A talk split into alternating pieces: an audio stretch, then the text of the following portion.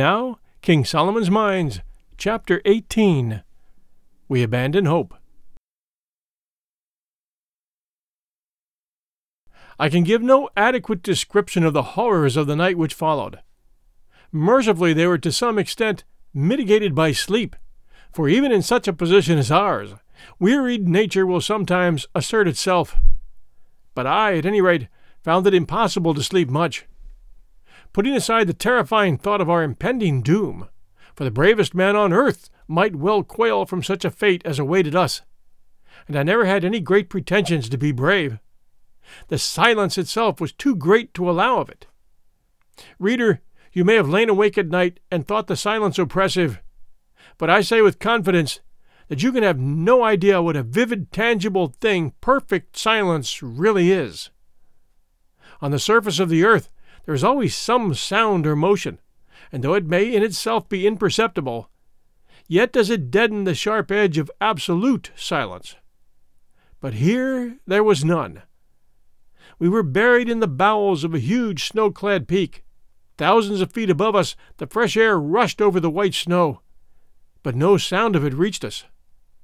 We were separated by a long tunnel and five feet of rock, even from the awful chamber of the dead and the dead make no noise. The crashing of all the artillery of earth and heaven could not have come to our ears in our living tomb. We were cut off from all echoes of the world. We were as already dead. And then the irony of the situation forced itself upon me. There around us lay treasures enough to pay off a moderate national debt, or to build a fleet of ironclads, and yet we would gladly have bartered them all for the faintest chance of escape.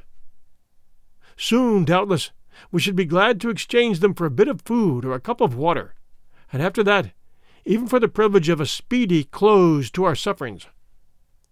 Truly, wealth, which men spend all their lives in acquiring, is a valueless thing at the last. And so the night wore on. Good, said Henry's voice at last, and it sounded awful in the intense stillness. How many matches do you have in the box? Eight, Curtis. Strike one. Let us see the time. He did so, and in contrast to the dense darkness, the flame nearly blinded us. It was five o'clock by my watch. The beautiful dawn was now blushing on the snow wreaths far over our heads, and the breeze would be stirring the night mists in the hollows. We'd better eat something and keep up our strength, said I. What is the good of eating? Answered Good. The sooner we die and get it over, the better. While there is life, there is hope, said Sir Henry. Accordingly, we ate and sipped some water, and another period of time passed, when somebody suggested that it might be as well to get as near to the door as possible, and hallo, on the faint chance of somebody catching a sound outside. Accordingly, Good, who from long practice at sea has a fine piercing note, groped his way down the passage and began. And I must say he made a most diabolical noise. I never heard such yells, but it might have been a mosquito buzzing for all the effect it produced. After a while he gave it up and came back very thirsty and had to have some water. After that we gave up yelling, as it encroached on the supply of water. So we all sat down once more against our chests of useless diamonds in that dreadful inaction, which was one of the hardest circumstances of our fate. I am bound to say that for my part, I gave way in despair. Laying my head against Sir Henry's broad shoulder, I burst into tears, and I think I heard Good gulping away on the other side, and swearing hoarsely at himself for doing so. Ah, how good and brave that great man was! Had we been two frightened children, and he our nurse, he could not have treated us more tenderly. Forgetting his own share of miseries, he did all he could to soothe our broken nerves, telling stories of men who had been in somewhat similar circumstances and miraculously escaped. And when these failed to cheer us, pointing out how, after all, it was only anticipating an end that must come to us all, that it would soon be over, and that death from exhaustion was a merciful one, which is not true. Then, in a different sort of way, as I had once before heard him do, he suggested that we throw ourselves on the mercy of a higher power, which for my part I did with great vigor. His is a beautiful character, very quiet, but very strong. And so somehow the day went as the night had gone, if indeed one can use the terms where all was densest night. And when I lit a match to see the time, it was seven o'clock. Once more we ate and drank, and as we did so, an idea occurred to me. How is it, said I, that the air in this place keeps fresh? It is thick and heavy, but it's perfectly fresh. Great heavens, said Good, starting up. I never thought of that. It can't come through the stone door, for it's airtight, if ever a door was. It must come from somewhere.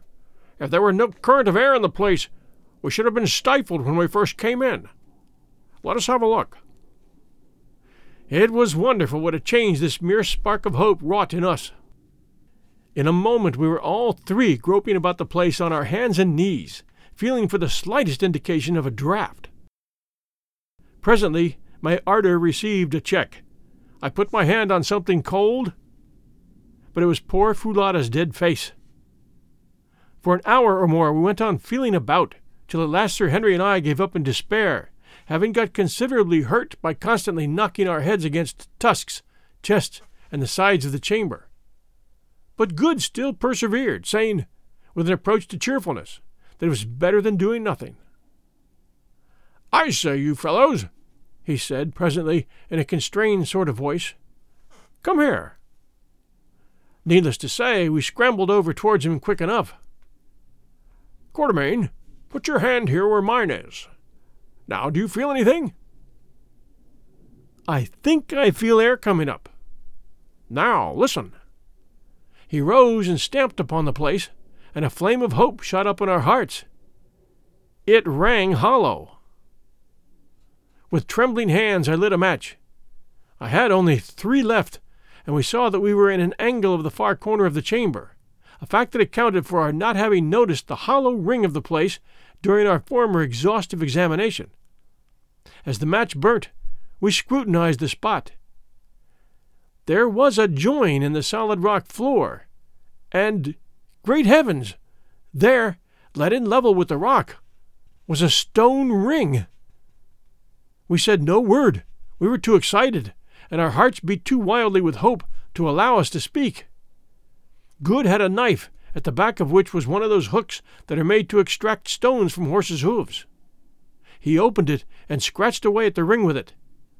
Finally, he got it under, and levered away gently for fear of breaking the hook.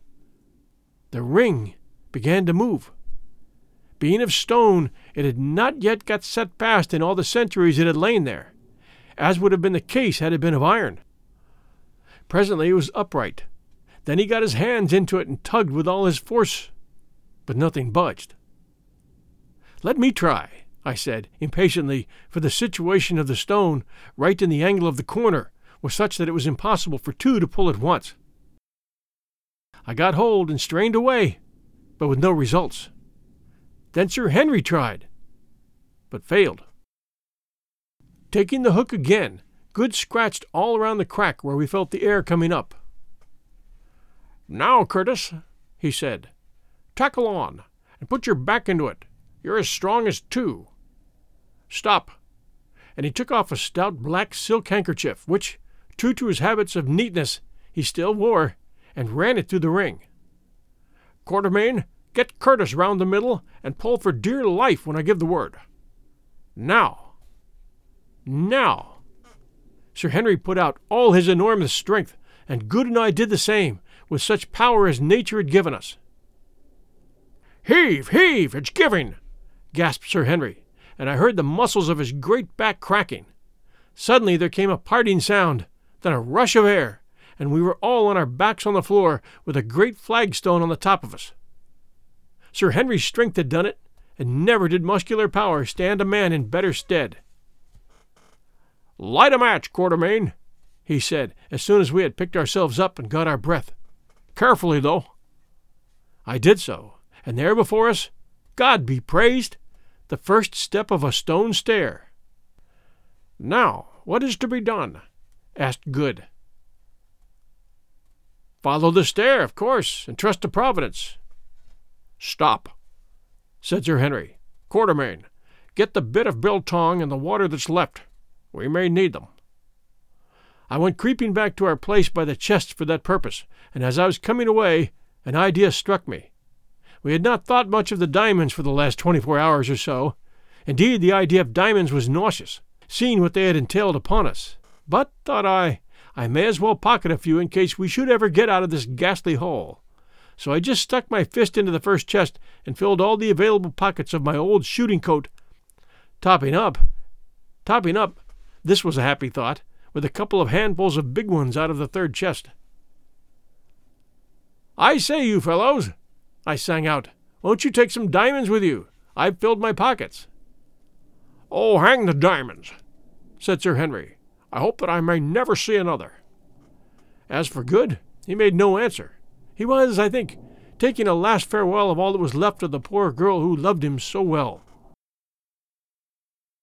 And, curious as it may seem to you, my reader, sitting at home at ease and reflecting on the vast, indeed the immeasurable, wealth which we were thus abandoning, I can assure you that if you had passed some twenty eight hours with next to nothing to eat and drink in that place, you would not have cared to cumber yourself with diamonds whilst plunging down into the unknown bowels of the earth in the wild hope of escape from an agonizing death.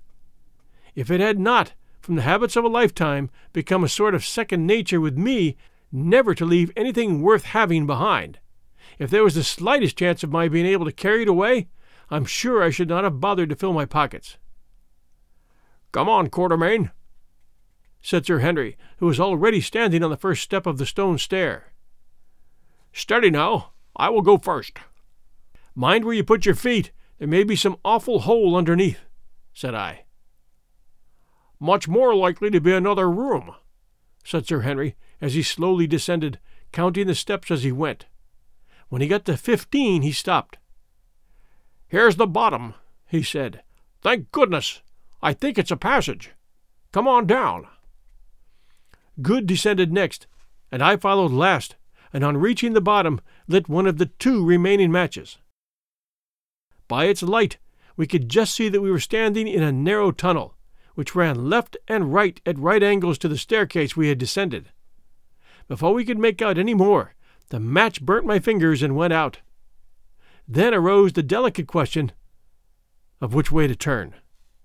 Of course, it was impossible to know what the tunnel was or where it ran to. And yet to turn one way might lead us to safety, and the other to destruction. We were utterly perplexed, till suddenly it struck Good that when I had lit the match, the draught of the passage blew the flame to the left. Let us go against the draught, he said. Air draws inwards, not outwards. We took the suggestion, and feeling along the wall with the hand, whilst trying the ground before us at every step, we departed from that accursed treasure chamber on our terrible quest. If ever it should be entered again by living man, which I do not think it will be, he will find a token of our presence in the open chests of jewels, the empty lamp, and the white bones of poor Foulata. When we had groped our way for about a quarter of an hour along the passage, it suddenly took a sharp turn, or else was bisected by another, which we followed, only in course of time to be led into a third. And so it went on for some hours. We seemed to be in a stone labyrinth which led nowhere. What all these passages are, of course, I cannot say, but we thought that they must be the ancient workings of a mine, of which the various shafts travelled hither and thither as the ore led them. This is the only way in which we could account for such a multitude of passages. At length we halted, thoroughly worn out with fatigue, and with that hope deferred which maketh the heart sick, and ate up our poor remaining piece of biltong, and drank our last cup of water, for our throats were like lime kilns. It seemed to us that we had escaped death in the darkness of the chamber, only to meet him again in the darkness of the tunnels. As we stood, once more utterly depressed, I thought I caught a sound, to which I called the attention of the others. It was very faint and very far off, but it was a sound, a faint, murmuring sound, for the others heard it too, and no words can describe the blessedness of it after all those hours of utter, awful stillness. By heaven, it's running water, said Good. Come on. Off we started again in the direction from which the faint murmur seemed to come, groping our way as before along the rocky walls. As we went, it got more and more audible, till at last it seemed quite loud in the quiet. On, yet on, now we could distinctly make out the unmistakable swirl of rushing water. Yet how could there be running water in the bowels of the earth? Now we were quite near to it, and Good, who was leading, swore that he could smell it. Go gently, Good, said Sir Henry. We must be close. Splash! And a cry from Good. He had fallen in. Good! Good! Where are you? we shouted, in terrified distress. To our intense relief, an answer came back in a choky voice. It's all right. I've got hold of a rock. Strike a light to show me where you are. Hastily I lit the last remaining match. Its faint gleam discovered to us a dark mass of water running at our feet. How wide it was we could not see, but there, some way out, was the dark form of our companion hanging on to a projecting rock. Stand clear to catch me, sung out Good. I must swim for it. Then we heard a splash and a great struggle. Another minute, and he had grabbed at and caught Sir Henry's outstretched hand, and we had pulled him high and dry into the tunnel.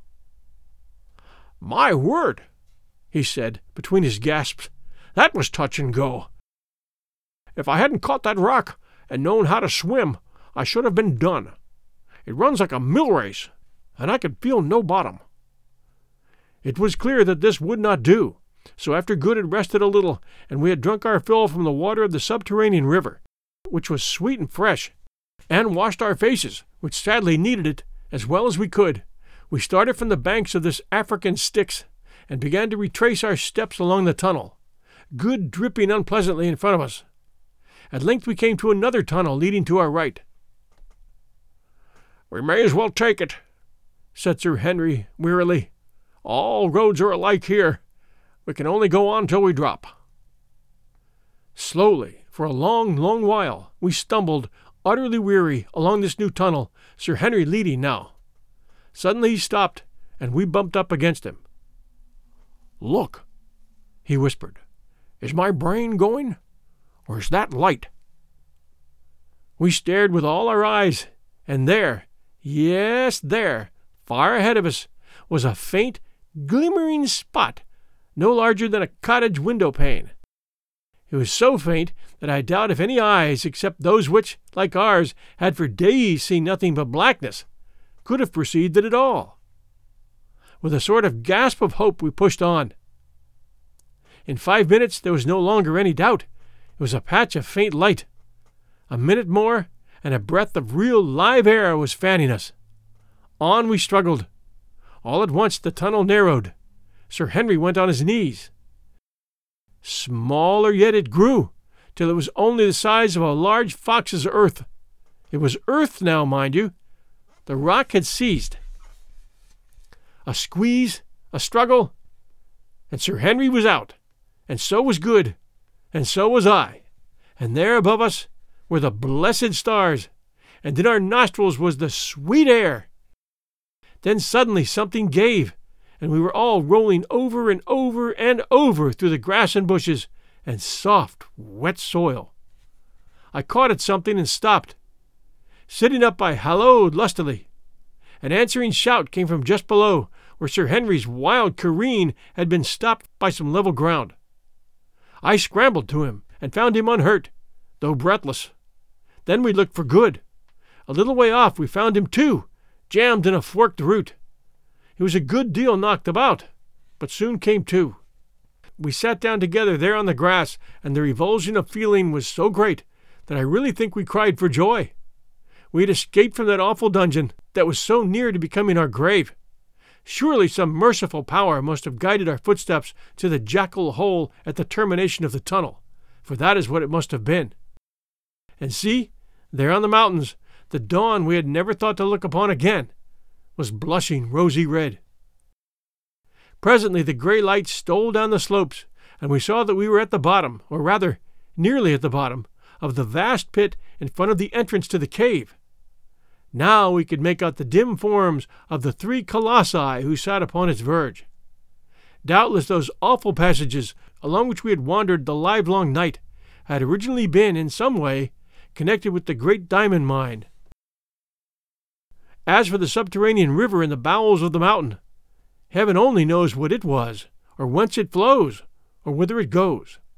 I, for one, have no anxiety to trace its course. Lighter it grew, and lighter yet. We could see each other now, and such a spectacle as we presented I have never set eyes on before or since. Gaunt cheeked, hollow eyed wretches, smeared all over with dust and mud. Bruised, bleeding, the long fear of imminent death yet written on our countenances. We were indeed a sight to frighten the daylight. And yet it is a solemn fact that Good's eyeglass was still fixed in Good's eye. I doubt whether he had ever taken it out at all. Neither the darkness, nor the plunge in the subterranean river, nor the roll down the slope had been able to separate Good and his eyeglass. Presently we rose, fearing that our limbs would stiffen if we stopped there longer, and commenced with slow and painful steps to struggle up the sloping sides of the great pit. For an hour or more we toiled steadfastly up the blue clay, dragging ourselves on by the help of the roots and grasses with which it was clothed.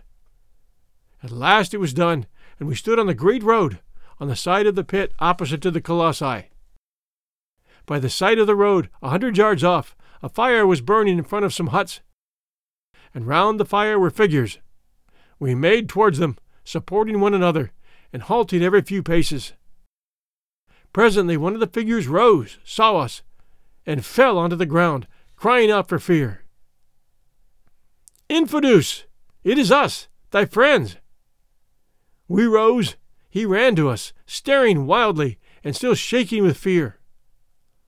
Oh, my lords, my lords, it is indeed you come back from the dead. Come back from the dead. And the old warrior flung himself down before us, and clasped Sir Henry's knees, and wept aloud for joy.